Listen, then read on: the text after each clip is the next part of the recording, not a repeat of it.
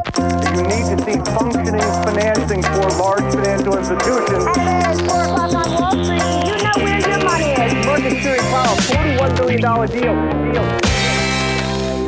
Då är det dags för investerarens podcast nummer 196 i ordningen. Vi tar stormsteg mot avsnitt 200. Det här avsnittet spelas in onsdag den 7 april och jag hoppas att du har haft en väldigt trevlig påsk med nära och kära så gott det går i de här tiderna.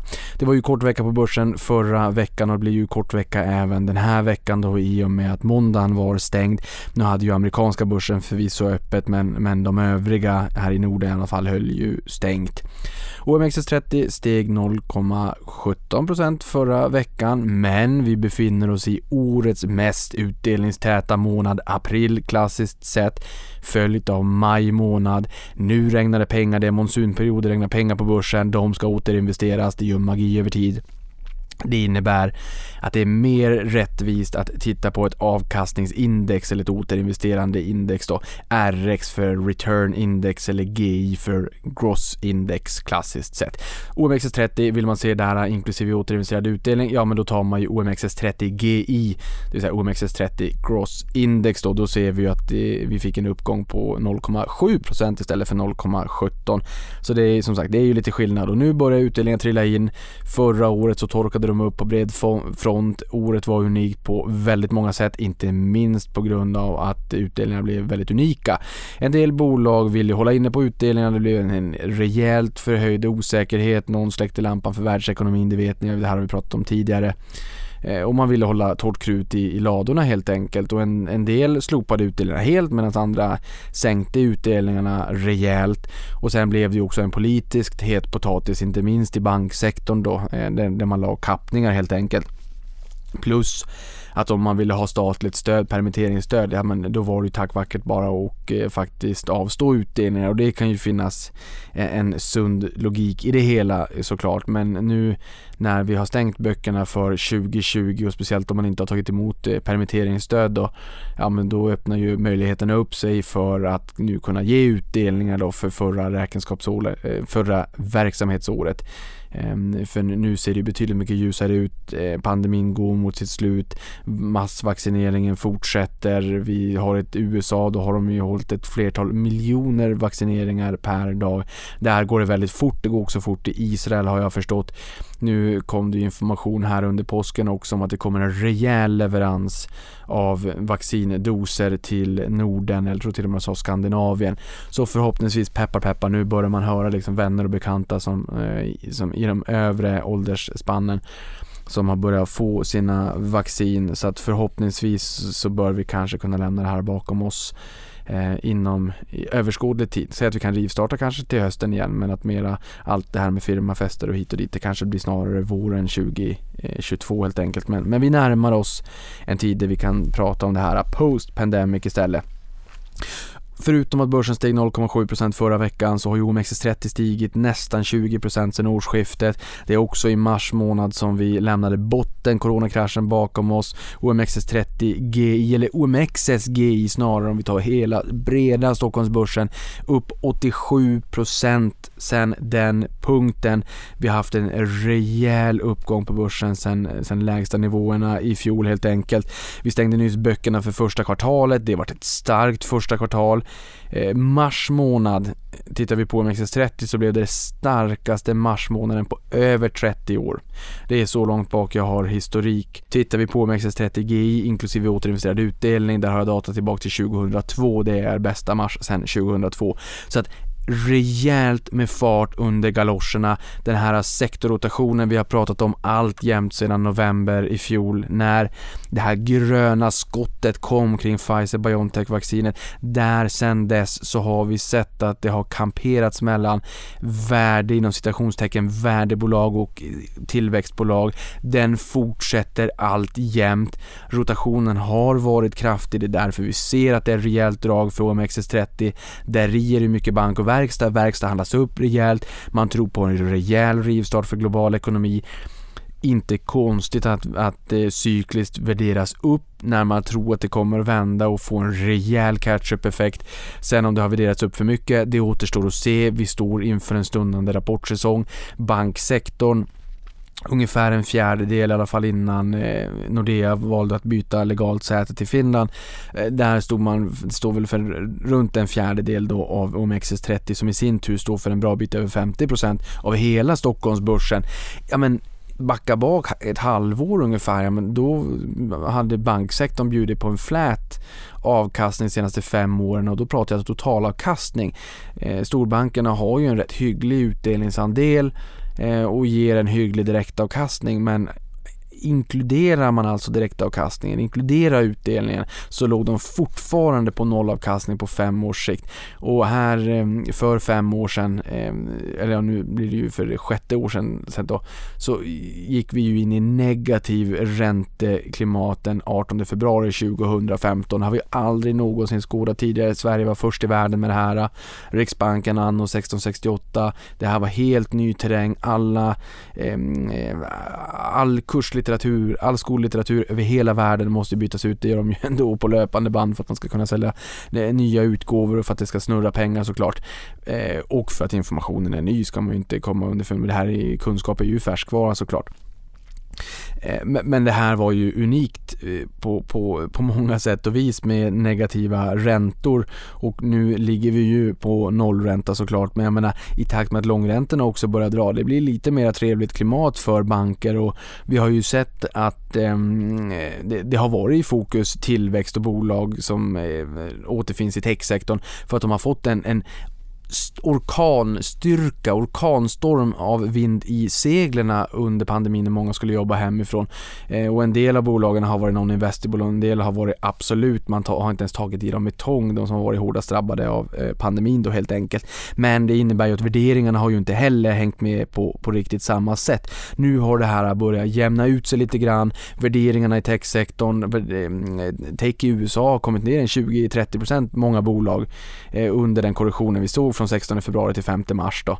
Och, och det kan man ju lite grann se som skumkronan på en öl som man blåser bort där, får ner värderingsexcesserna lite grann. En del får en andra chans på att komma in i bolag som man har jagat på ovansidan när de bara har sprungit norrut. En del har viktat över till lite mera andra branscher och inte bara tech i, i portföljen, vilket är bra ur ett balansperspektiv kan man tycka. Tar vi eh, utrikesbarometern så S&P 500 stigit över 4000 indexpunkter under förra veckan och rivstartar den här veckan efter en urstark non-farm payroll-siffra, alltså man tittar på sysselsättningen utanför jordbrukssektorn som en gång i tiden var väldigt stor i Amerikat. Där skapades 916 000 nya jobb och arbetslösheten sjönk ner till 6%. Jag tror att den toppade på nästan 15% när det var som värst. Däremot var lönetrycket ganska modest och det här gillar ju marknaden väldigt, väldigt mycket. Aha, vi kan få fler människor i arbete, men utan att lönetrycket ökar speciellt mycket. Vi behöver inte vara lika oroliga för inflation, utan det är människor som tidigare kanske inte då har haft jobbet och blivit av med jobbet, kommit in och nu fått jobb. Så det, pengarna går ju till att börja med då till tak över huvudet, mat på bordet etc. etc. basala behov som ska finansieras. Det gör ju inte att man liksom springer iväg och konsumerar eh, all, all världens olika saker som, som skapar ett rejält inflationstryck utan eh, ja, och i och med att den oron då försvann lite grann så det här tog ju marknaden fasta på, det här gillade man skarpt. Eh, jag var förbi Pekka på att placera och bubblade lite grann kring det här och då sa Pekka, mm, men Niklas, det var också så här att i fjol då när det, var, när det såg ut som mörkast och man släckte lampan för världsekonomin, ja det innebar ju också att det var låglöneyrkena som försvann allra snabbast. Vilket innebär att eh, det blir, liksom, det blir lite boostade siffror helt enkelt. När de jobben nu kommer tillbaka på bred front så är det ju inte liksom, i och med att det var jobb med, med lägre löner, när de kommer tillbaka på bred front så skapar det ju inte riktigt en, en, ett lönetryck på samma sätt som det hade gjort om det kanske hade varit hög, höglöneyrken som hade försvunnit på bred front. Så lite boostade siffror får man väl säga och det kan väl bli lite inflationstryck alldeles ändå men marknaden eh, gillade det här helt enkelt. Pekkas medskick, jämförelsetalen är lite eh, dopade om man så säger. Vi fick även inköpschefsindex för tjänstesektorn i USA, eller vi fick en herrans massa inköpschefsindex. Klassiskt sett början på en ny månad, samma sak med non-farm payroll-siffran då. Eh, och varför den också är intressant det är ju såklart för bland annat då att amerikansk ekonomi, två tredjedelar konsumtion. Det är herrans intressant för att se hur många människor som befinner sig i Eh, och har sysselsättning, som har ett jobb som kan konsumera, som kan hålla igång den här globala motorn. Eh, vi vet ju att eh, amerikanska ekonomin är världens största ekonomi och kapitalmarknad, två tredjedelar konsumtion. Då börjar man förstå lite grann varför sysselsättning är väldigt viktig både för USA, den amerikanska marknaden, men för global efterfrågan i stort såklart, för det spiller över på oss alla. Men inköpschefsindex för tjänstesektorn i USA kom in på högsta nivån på sju år för IHS Market och högsta nivån någonsin för ISM, då Institute for Supply Management. Där låg nivån på 63,7.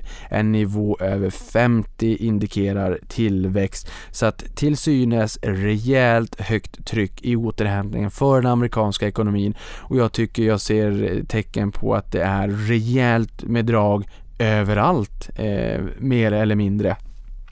Vi hade även Visma SPCS som var ute och sa att nyföretagandet i Sverige på högsta nivån någonsin för en eh, mars månad eh, och det är klart man också sänkt kraven för eh, hur mycket pengar man behöver sätta in i aktiekapital då för att starta ett AB.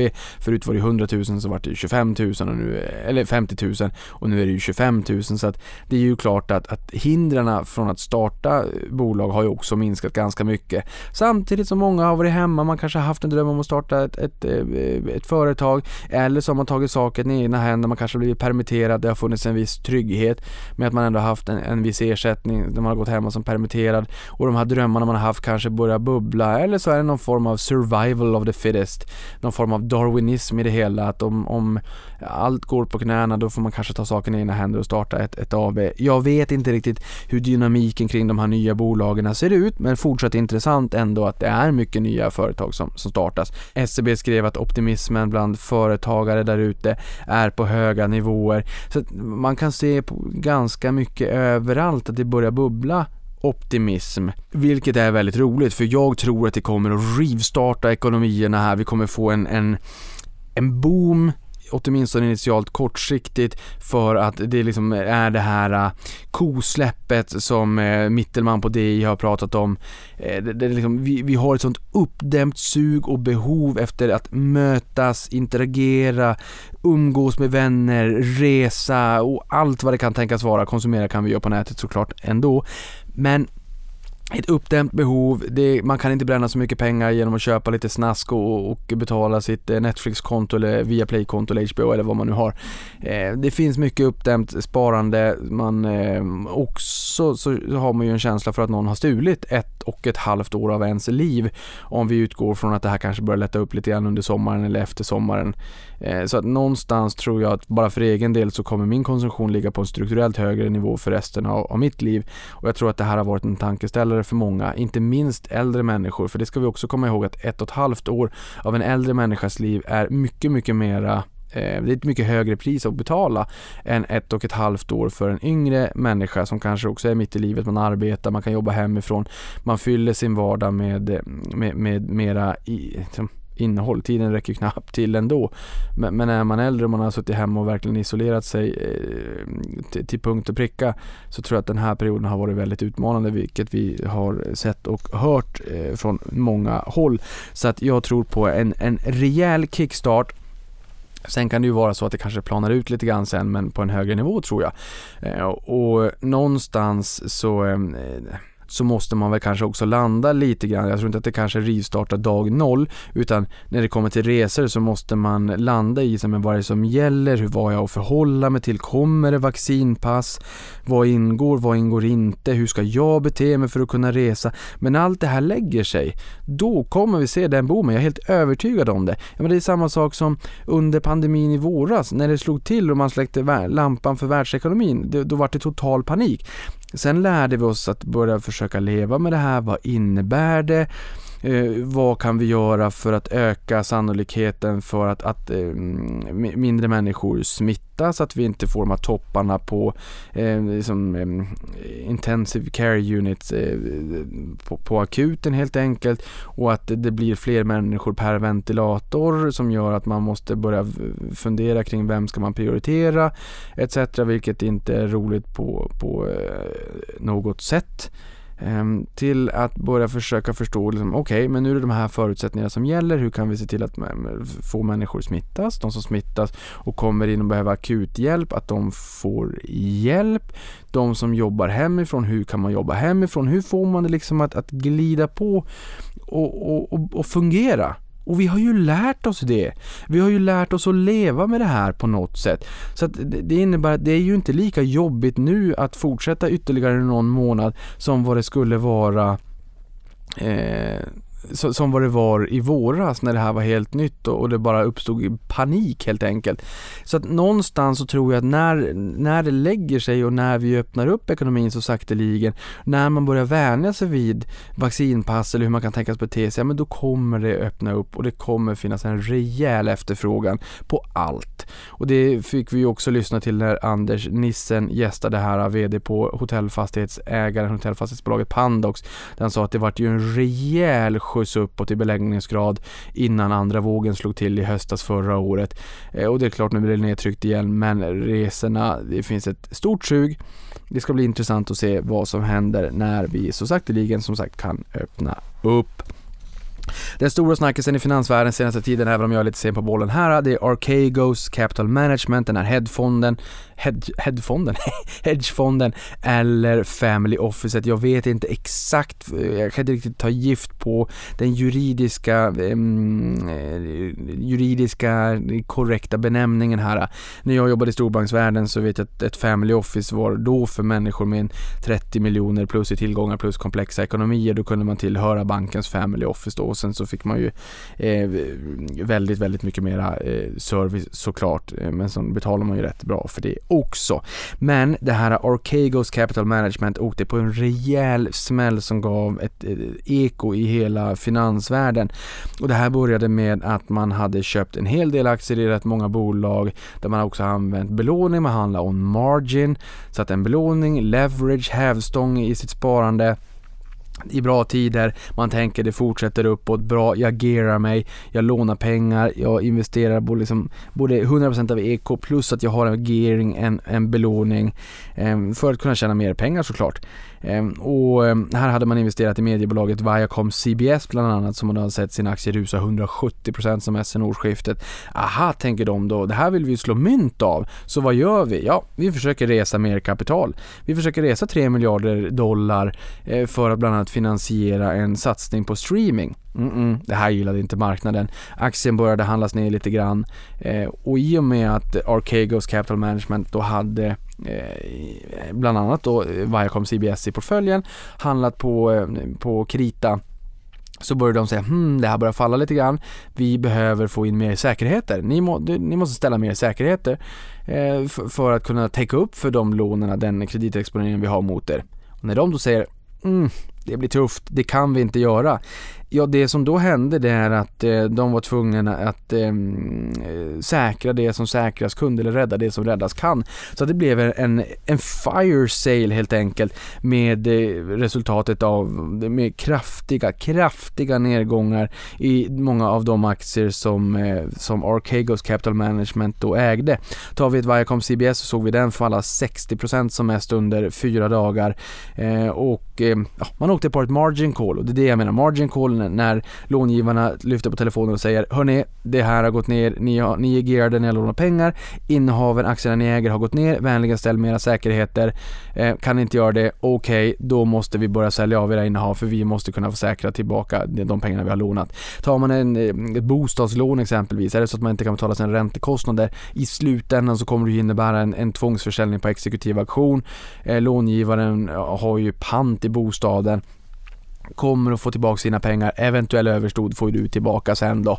Eh, oftast så kanske det inte går så långt, men, men det händer ju så att säga. I finansvärlden så blir det ett margin call, man ska ställa säkerheter, går inte det så blir det antingen en ordnad avveckling eller som det blir i det här fallet lite mer av en panik, ett fire sale där man bara sålde, man dumpade ut aktier på marknaden. Kanske inte riktigt det smartaste sättet eh, att göra det här på. Eh, och Financial Times skrev om grundaren Bill Wang för den här eh, Archegos då som 2012 erkände insiderhandel i kinesiska bankaktier inom då hedgefonden Tiger Asia Management som då gav eh, finans, eller eko i finansvärlden och man betalade rätt dyrt, rätt mycket pengar för, för den fadäsen. Eh, och i den här eh, nu Archegos då som är aktuell just nu så, så är man liksom ute i, i hetluften i, i strålkastarljuset igen. Här har man lyckats förränta 200 miljoner US-dollar till 10 miljarder US-dollar på nio år genom att eh, till stor del då använda gearing, låna väldigt, väldigt mycket pengar. Och just en sån här fire sale, jag förstår inte varför man inte riktigt bara kan försöka ha, genomföra en, en ordnad avveckling. Men samtidigt är det så här typer av, här är det liksom olika typer av, av derivatinstrument, det är inte clearat. Man har liksom ingen aning om hur stor exponering de har mot olika bolag och hur mycket aktier som kan tryckas ut. Vi kommer ihåg med Softbank och hur de hade köpt en herrans massa köpoptioner som tryckte upp teknikaktier eh, under sommaren förra året och sen så fick vi en sättning. Det, det, det kan finnas den här typen av, av risker som är lite grann dolda för man har liksom ingen riktig koll Eh, på, eh, på, på exponeringarna som man har underliggande indirekt via olika derivatinstrument. Det är klart, aktier clearas ju såklart, men, men här så kan man bygga upp stora eh, exponeringar, stora indirekta, implicita risker i marknaden utan att man riktigt har koll. Det var ju lite grann det som också hände under Lehman Brothers, att det blev en dominoeffekt. Jag kanske hade lånat ut pengar till dig som lyssnar på det här och du har en alldeles perfekt kreditvärdighet och du har lånat pengar av mig och jag är helt övertygad om att du kan lämna tillbaka de här pengarna till mig eh, when, when due time is due, eller hur man säger. Eh, men du i din tur hade kanske lånat ut en herrans massa pengar till Lehman och du fick inte tillbaka dina pengar eh, från Lehman när de kollapsade, dukade under och tackade för sig. Och det innebar ju att du inte fick tillbaka dina pengar, vilket gjorde att du inte kunde göra rätt gentemot mig, så det blev den här dominoeffekten. I det här fallet så när det här briserade på Archegos så var det väldigt många aktörer som, eh, som dumpade aktier som man vet hade eh, Eh, en koppling till Archegos, eh, alltså aktier som, de, som man då hade i portföljen som kunde bli föremål för den här fire sale när man började sälja sak, eh, allting brett. Eh, och, och, det skapade ett rejält tryck på väldigt många aktier, inte minst kinesiska eh, aktier som man vet att de då eh, ägde. Eh, det här blir lite knepigt. Eh, är man långsiktig så kan man göra fantastiskt bra affärer i sådana här lägen. För, som tur är så är det ju inte vardagsmat, eh, vilket man kan tacka för. Men, men alltså det här hade man låtit in väldigt, väldigt, väldigt mycket pengar till RK Ghost Capital Management. Vi har ett eh, japanska investmentbanken Nomura som eh, backade 16% på, på de här nyheterna. Vi hade ett Credit Suisse som backade 14%. Sen har vi många andra stora banker som backade mellan en, eh, 2 4%. Där hittar vi UBS, Morgan Stanley, Deutsche Bank, Citigroup, BNP Paribas, Goldman Sachs. Och, och här från att ehm, eh, Credit Suisse hade sagt att eh, man såg framför sig att Q1 skulle bli riktigt, riktigt bra. Den bästa på årtionden om jag är rätt informerad. Till att ta miljardnedskrivningar. Eh, Nomura, de tog rejält mycket stryk nedskrivningar på i häraden 17 miljarder eh, svenska eh, kronor.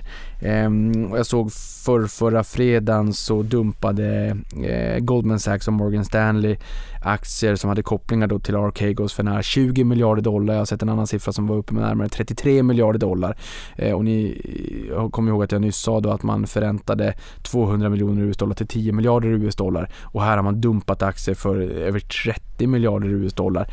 Eh, nu inte bara för Archegos räkning men, men aktier som man bedömde var smittade på grund av risken för en fire sale, att andra innehav då i, i portföljen hos Archegos skulle eh, dumpas ut i marknaden och trycka ner priserna. Så det blir liksom en, en, en rejäl eh, kedjeeffekt kan man väl säga.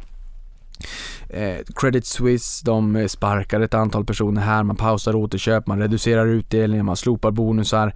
Så det här visar bara på vilken enorm effekt det här har fått och eh, jag menar, många i marknaden kanske inte ens visste eh, vilka Archegos Capital Management ens var innan det här. Eh, gamla rävar i branschen hade förmodligen stenkoll men en och annan hade nog inte en aning om att de ens existerade. Och sen kan det bli en sån här stor eh, liksom, implicit bubblande risk som tvingar många stora globala banker till miljardnedskrivningar.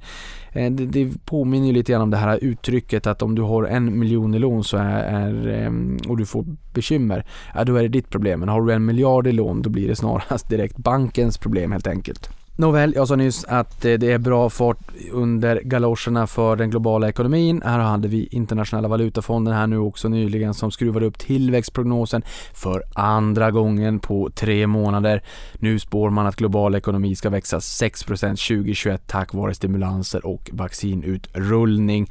Förhoppningsvis så ser vi inga stora bakslag i vaccinutrullningen. Vi har inte sett några tendenser till, eh, till bieffekter, biverkningar ännu. Vi har skyhöga effektivitet eh, förutom AstraZeneca som har åkt på lite utmaningar. Men eh, allt jämt så ser det ut som att peppar peppar ta i trä.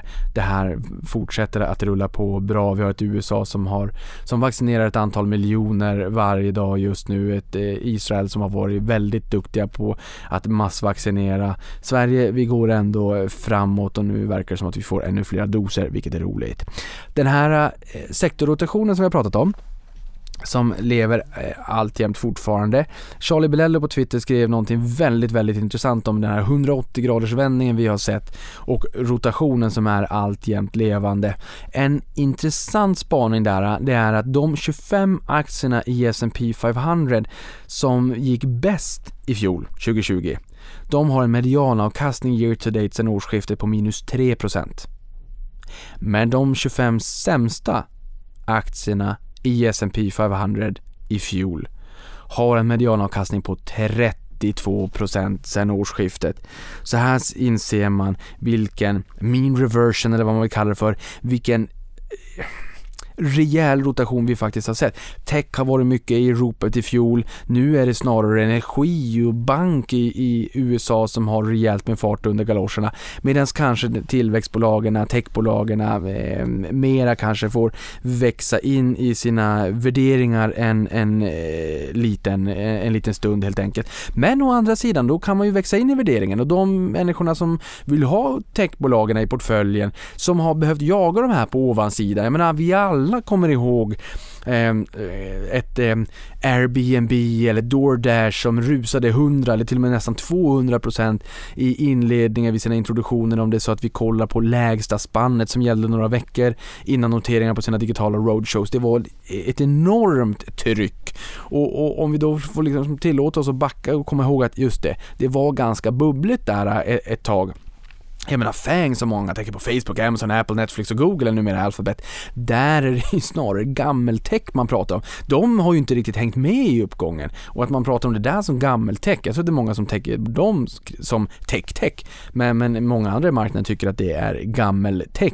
Där vet jag att man i USA pratar om att det kan vara lite intressant att kika där, inte minst med Google som har en stor del av sina intäkter från annonsverksamhet och från resor och att resorna nu så sakteligen börjar öppna upp när ekonomierna börjar öppna upp. Kan kanske bättre skjuts för, för eh, reklamintäkterna för Google helt enkelt. Men att FANG har blivit gammeltech, det tycker jag är lite intressant och ett tecken i tiden. Nåväl, rotationen är alltjämt levande. Det innebär också när vi tar udden av värderingarna på tech att man kanske kan få en andra chans. Ni vet ju också att jag gillar det här med time in market versus market timing. Jag älskar sådana exempel och här hittade jag ett sånt från Bank of America, en, en, en strateg där som heter Savita Subramanian eh, och uttalar förmodligen namnet fel som skrev att sedan 1930-talet så har vi sett att om en investerare har missat de 10 bästa dagarna per årtionde så har den här personens avkastning landat på 28% fram till nu. Men om man bara hade suttit still och inte gjort någonting så har man fått 17 715% istället. Då kan vi också vända av ordning, fundera kring hmm, vad händer då om man missar de 10 sämsta dagarna per årtionde också? Ja, då skulle det förmodligen bli en extremt hög avkastning. Men det är ju utmaningen att hur gör man för att missa de tio sämsta när man ska sälja av allting. Sen ha perfekt timing och hoppa tillbaka innan de tio bästa dagarna. Det är ju en omöjlig uppgift jämfört med att bara sitta still och rulla tummarna. Sen att eh, backa bak liksom, eh, till 1930-talet. Det är ju en, en extremt lång investeringshorisont som förmodligen är ganska unik och ganska svår för de allra flesta. Men jag tycker fortfarande poängen någonstans, eh, någonstans kvarstår. Eh, sen har vi eh, Suezkanalen som där har öppnat upp. Det är lite lite småbarnsbekymmer fortsatt eh, sådär men, men skeppet är borta, det är lossnat, eller lossnat, man har eh, fått lös skeppet som blockade Suezkanalen och här har vi ju lärt oss att 12% av all eh, handel globalt som är sjöburet eh, passerar Suezkanalen en enormt stor del av global eh, världsekonomi, världshandel. Ehm, och vi har 450 skepp av, olika storlek som vart blockade och fick stå och vänta där. En del tog omvägen runt Afrika Eh, medan andra fortsatte vänta kvar. När det där öppnar upp igen, det är ju bara en, ett, ett, antal hamnar i Europa som kan ta sådär stora skepp. Jag kommer ihåg enorma skepp man såg när vi var på en investerarresa och besökte Hongkong. Det är, liksom, Eh, det är osannolikt stora skepp med tusentals containrar som, som eh, eh, reser böljan blå med allt från allt till allt helt enkelt. Jag tänker mig cyklar, det verkar som att det är omöjligt att få tag i, i cyklar just nu och det är en cykelboom. Eh, det där är förmodligen en och annan cykel som finns i en och annan container och halvledarbristen globalt, ja, det finns nog en och annan halvledare i de där containrarna också så det blir ju inte helt optimalt. För nu kommer ju alla skepp samtidigt ankommer till hamnarna i exempelvis Rotterdam och ska lastas om till mindre skepp och vidare ut i Europa. Det blir liksom en catch-up effekt och det blir liksom det, det, det blir en, en eh, en, en, vad kallar man det för, eh, bottlenecks. Ehm, det blir flaskhalsar helt enkelt som, som också kan föra med sig vissa inflationistiska impulser kanske kortsiktigt men ändå i alla fall trevligt att det är löst. Jag har brorsan uppe i Luleå, ska bygga hus, har, har sagt att nu ser vi ju rejält med, med eh, prishöjningar på i princip allt byggmaterial förutom gips. Det är prishöjningar på en 15, 20, 25, 30, 40, 50 procent. Jänkarna dammsuger marknaden, det har varit någon storm där, nu fyller de på lagren, dammsuger. Plus att vi har någon eh, något skadedjur som har stökat till det lite grann för kanadensiska skogsbolag så att vi ser enorma, eh, enorma prisökningar på i princip det mesta. Jag skrev om det här på Twitter och det var väldigt många där som kommenterade i sina egna skron eh, i branschen att det, det, är eh, högst rejält. Det här är ett, ett rätt jobbigt problem. Det är intressant att se vad Bygghemma Group eller kanske ett Byggmax säger om det här. Eh, för det är ju inte säkert att man kommer kanske överlämpa hela kostnadsökningen till kunderna. Det beror lite grann på priselasticiteten. Alltså hur mycket man kan öka eh, priserna och skjuta vidare prisökningarna utan att efterfrågan faller alldeles för mycket. Eh, det kan ju vara så att man, man som Bygghemma Group eller Byggmax kanske måste absorbera en del av höjningen. Det återstår att se. Nåväl, det är intressant. Det händer saker och ting hela tiden. Och det gör det också på introduktionsfronten. Vi har ett LMK Group med matlösningar som äger varumärken som, som Linas Matkasse eller Adams Matkasse matkasse i Norge, blev kraftigt övertecknad, aktien steg som mest 28,3% från introduktionskursen 79,50. Vi var, den var vi med på, Avanza, även med på Embellence som förvärvar, äger och utvecklar varumärken inom tapeter, textilier, mattor och övrig heminredning. Eh, och här har vi ett, eh, ett brett utbud av varumärken såsom Cole Sun, Wall Deco, Borås Tapeter, Persvall och Papelina. Du kanske känner igen mer än vad jag gör. Någon tycker jag väl ändå att jag känner igen. Steg som mest 7%, låg lite grann eh, flat senast jag kikade. ACQ Bure noterade Sveriges första back. Nu är den ett faktum. Idun Industrier, snabbväxande förvärvsintensiv bolagsgrupp, köper små nanocaps med evig ägarhorisont. Här kan du se en investerarpresentation och också bolagspresentation på Avanzas Youtube som jag modererade när bolaget presenterade sig och lite frågor i slutet. Så kika på den om du så att du är nyfiken på, på bolaget. Där steg aktien som mest 138% innan den lugnade sig lite grann. Det är en herrans massa bolag som är på väg in till börsen. Eh, vi ser ett IPO-flummen fortsätter i Norge, såg jag någonstans i, ja, så rolig var jag, men i alla fall, det är ett bra tryck även i Norge, där har ju Oslo Börs VD sagt också att det är rejält, eh, ordentligt välfylld pipeline med bolag. Eh, mycket inom eh, förnybar energi, det är eh, laxodlingar som är landbaserade laxodlingar och mycket, mycket mer. Norge bräckte Sverige i fjol, kan det fortsätta i år? Vi får se. Det är jättemycket bolag som kommer till börsen. Kom ihåg att man faktiskt kan låta bolagen bo in sig också på, på börsen innan man tecknar sig så att man hinner göra sin hemläxa när det blir såna här tider och det är mycket bolag som kommer in på börsen. Men kul att det kommer in många nya bolag, många nya affärsmodeller, produkter och tjänster som är intressanta och sådär. Nu är det dags för ett kortare nyhetssvep. Och då kan vi säga att fastighetsbolaget Wallenstam investerar 125 miljoner kronor i fintechbolaget Klarna. Och de kommenterar det bland annat så här då. Marknaden för den här typen av betaltjänster kommer att öka i framtiden och att nu få vara med som investerare i Klarna kan skapa intressanta möjligheter för Wallenstam. Och här tänker man ju då att en del eh, hyresgäster faktiskt kan tänkas betala via Klarna och att man, man eh, förväntar sig den här typen av kanske lite mer moderna möjligheter till att betala eh, jämfört med vanliga tråkiga traditionella eh, internetbetalningar där man mm, klinkar in eller för den delen kanske skannar in OCR-nummer. Optical Character Recognition som OCR står för. Microsoft uppger samtala med chattplattformen Discord om eventuellt förvärv. Här inser ni att den här nyheten är lite gammal, men jag har inte hunnit ha ett nyhetssvep på ett tag så jag vill ändå ta med den. Och här har vi indikativ prislapp om 10 miljarder US-dollar eller närmare 85 miljarder kronor då enligt Bloomberg. Och gamers använder ofta plattformen för att chatta via text, ljud och video och man har ungefär 100 miljoner månadsvis aktiva användare.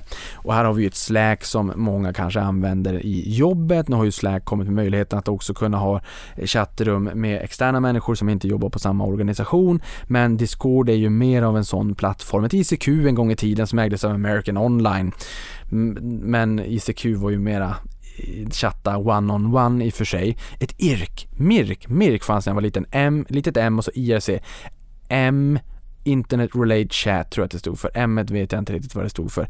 Nåväl, där kunde man ha, det, det, jag tror att Slack eller Discord kanske är en, en modern variant av Mirk. Nu kanske en, någon av er, du som lyssnar på det här skrattar åt mig. Men det, det bjuder jag på helt enkelt. Nåväl, det här är ändå intressant att det händer mycket. Microsoft har varit, liksom, varit i hetluften och försökt buda på ett antal olika bolag. Amerikanska TikTok-verksamheten, Pinterest med flera. Eh, de köpte ju LinkedIn för några år sedan. Det händer lite grejer där. Sen har vi Spotify som förvärvade Betty Labs inom poddområdet som står bakom appen Locker Room, fokuserar på livesändningar inom sport, skriver DI Digital. De finansiella detaljerna är inte kända men köpesumman uppges landa på omkring 50 miljoner US-dollar enligt källor. Och enligt artikeln kan det komma att bli en utmanare till den populära appen Clubhouse inom ljud live. Jag har Clubhouse förvisso, vi har kört en Clubhouse med Patrik Wallén, ordförande på Volati. Det var väldigt spännande, väldigt trevligt. Tack för det Patrik. Eh, det var eh, en bra idé av dig. Jag gillar inte riktigt att saker och ting försvinner. Det är lite grann charmen med det, jag förstår det. Men jag gillar ju att behålla spännande, bra material. Eh, och jag har av, av en slump hittat att att eh, jag, jag, kunde starta mm, Twitter Spaces eller Twitter-områden där jag kunde köra Clubhouse direkt via Twitter och det är ju min etablerade plattform så jag tror nog att jag kommer köra det där istället. Har du lite idéer kring vad du vill att jag kör för Clubhouse-variant på Twitter, exempelvis ett Patrik Wallén eller no någonting helt annat med spännande gäster så får du helt enkelt säga till. Du finner ju mig på Twitter, ät investerare. Sen har vi amerikanska Paypal som nu tillåter sina amerikanska användare att använda kryptovalutor som betalningsmedel medel. Och det här är då som man säger, det här är första gången du sömlöst kan använda kryptovalutor på samma sätt som ett kredit eller debitkort i Paypal-kontot, skriver VD Dan Schulman. Och här är ju ytterligare ett steg för att ta in kryptovalutor, kryptotillgångar mer av i, inom citationstecken, finrummet och kunna göra det här tillgängliggöra det här på mycket, mycket bredare front. Det ska bli intressant att se vad som händer härifrån och framåt. Sen har vi fastighetsbolaget WeWork som är på väg mot börsen för andra gången sedan planerna grusades 2019. Då målade man ju upp sig som ett techbolag men när marknaden insåg kejsarens nya kläder, det var bara ett fastighetsbolag, eh, då gick börs, eh, eller drömmarna snarare om en börsnotering i kras. Nu är de på väg till börsen återigen via spacken Bowex Acquisition Corp och värderingen uppges vara 9 miljarder US-dollar jämfört med 47 miljarder US-dollar 2019. Men Faktum är att värderingen också faktiskt bottnade på 3 miljarder US-dollar i fjol. Så intressant att se om det här kan komma att bli en, en förnyad chans för eh, WeWork att komma till börsen. Lite bättre tider nu också, eh, när man kanske jobbar lite mer remote. Jag tror att marknaden och efterfrågan är nog högre nu än vad den var 2019.